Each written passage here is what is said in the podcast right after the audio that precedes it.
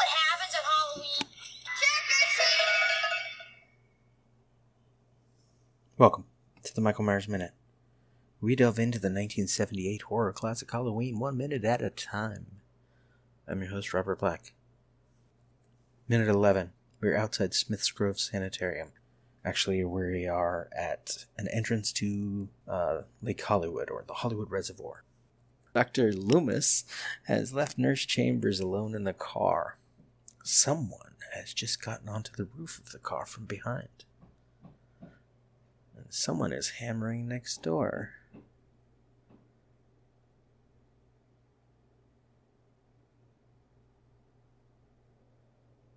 Maybe they're done. From the script, the station wagon bounces up and down, the roof sags in and out with the weight of someone on top. But yeah, we don't really get that in the movie. They're filming in a garage, and I don't know if the guy was really on the roof. You do get. It's also dark. You can't see whether it's denting in and not.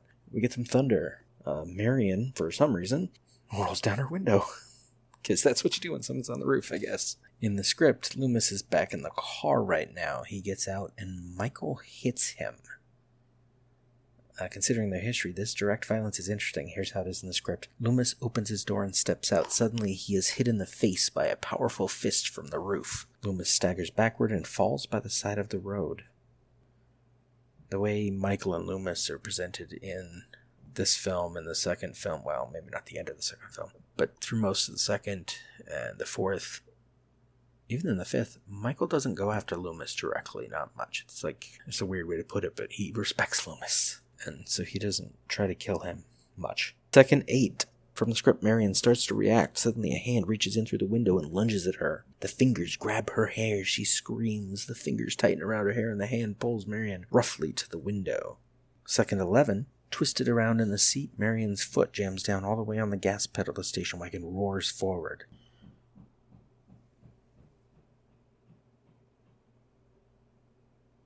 They get hammering in the distance. I could cut it later. Or I could leave it because, you know, it's ambiance. Because you need construction while talking about Halloween.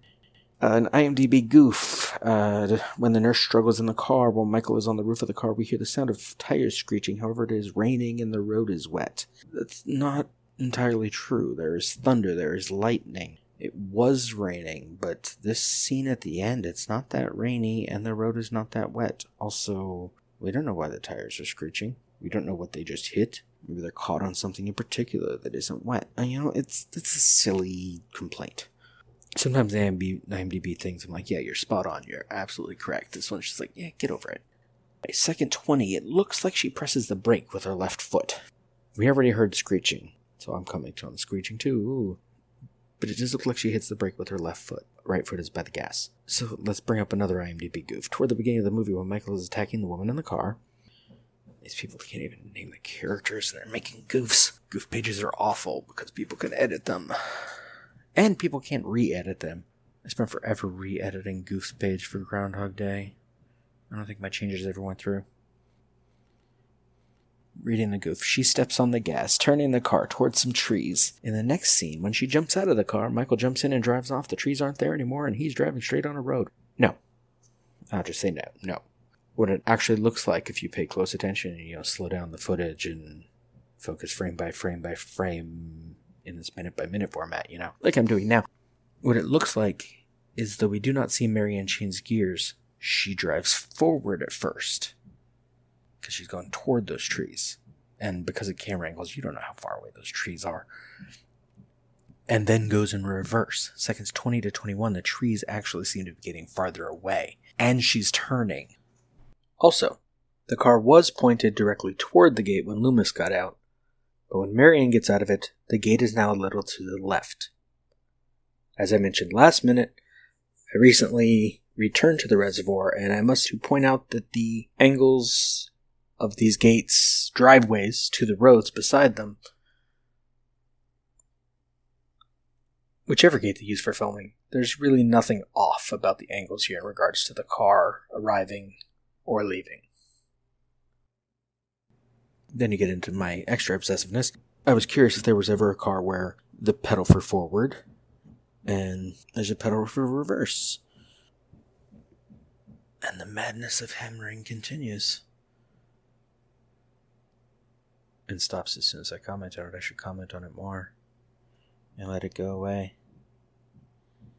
Or maybe I'll record over this whole thing later. Who knows? Well, you'll know. If you're listening to this, I didn't record over it later. I didn't cut the hammering out because I was lazy or I thought it was funny or a mix of the two. I was wondering because it looks like she presses the brake with the left foot, the gas with the right. She goes backward and forward, or forward and then backward without shifting any gears. So I was curious if there was a car that has one pedal for forward, one and another pedal for reverse. And I found there actually was at least one. The Plymouth Motor Truck, described in the Cycle and Automobile Trade Journal, October 1st, 1910, had no brake pedal, but you could use the reverse pedal to slow forward movement or the forward pedal to slow reverse movement.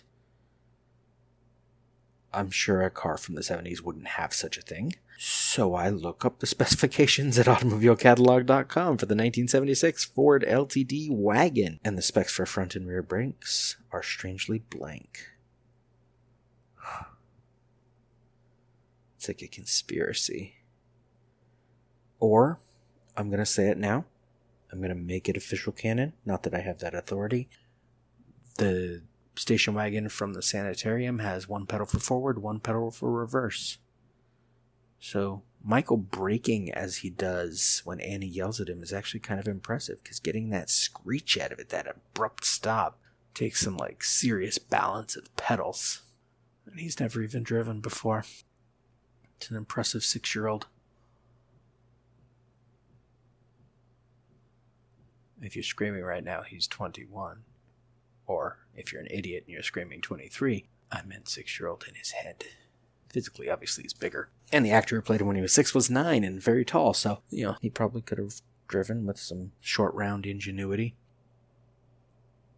In the script, Marion is uh, hurled by the car's abrupt stop against the passenger door after getting out of Michael's grip by biting his hand.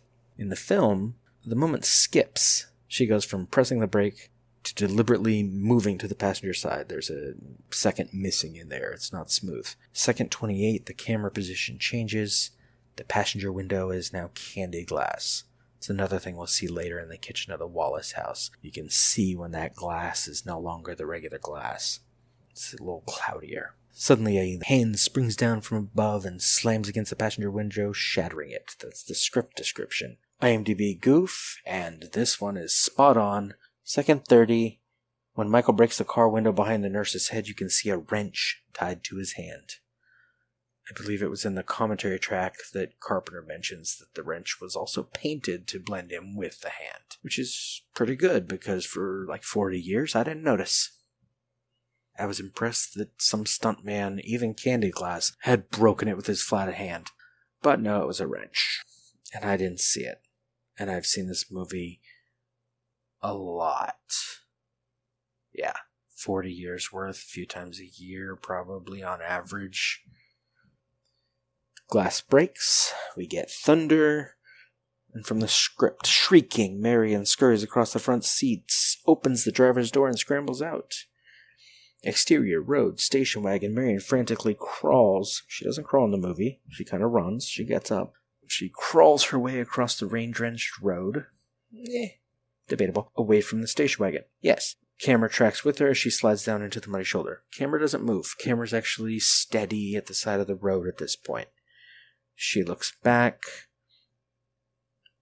and the shape jumps in the driver's seat and slams the door. Second 37, Marion slides, actually, as she comes to a stop. Michael closes the car door. In the script, the station wagon takes off and disappears down the road into the darkness.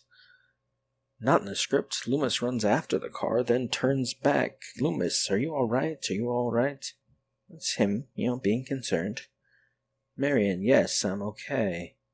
Loomis, he's gone. He's gone from here. The evil is gone.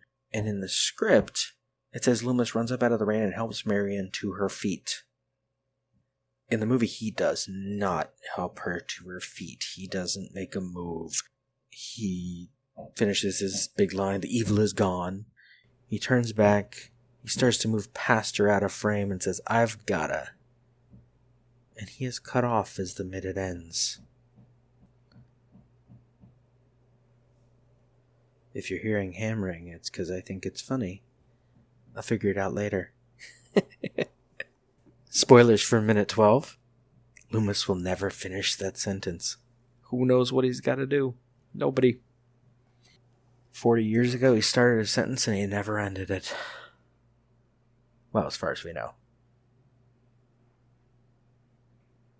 Maybe like the last thing Donald Pleasence said back in, what, 95 was something really cool about the end of that sentence. That is all for minute 11. You can stalk us on Twitter at Myers Minute or join the Facebook group 45 Lampkin Lane and we can talk about Halloween. And, uh, yeah, don't forget to subscribe. Leave us a nice review if you like what you hear. Until next time. See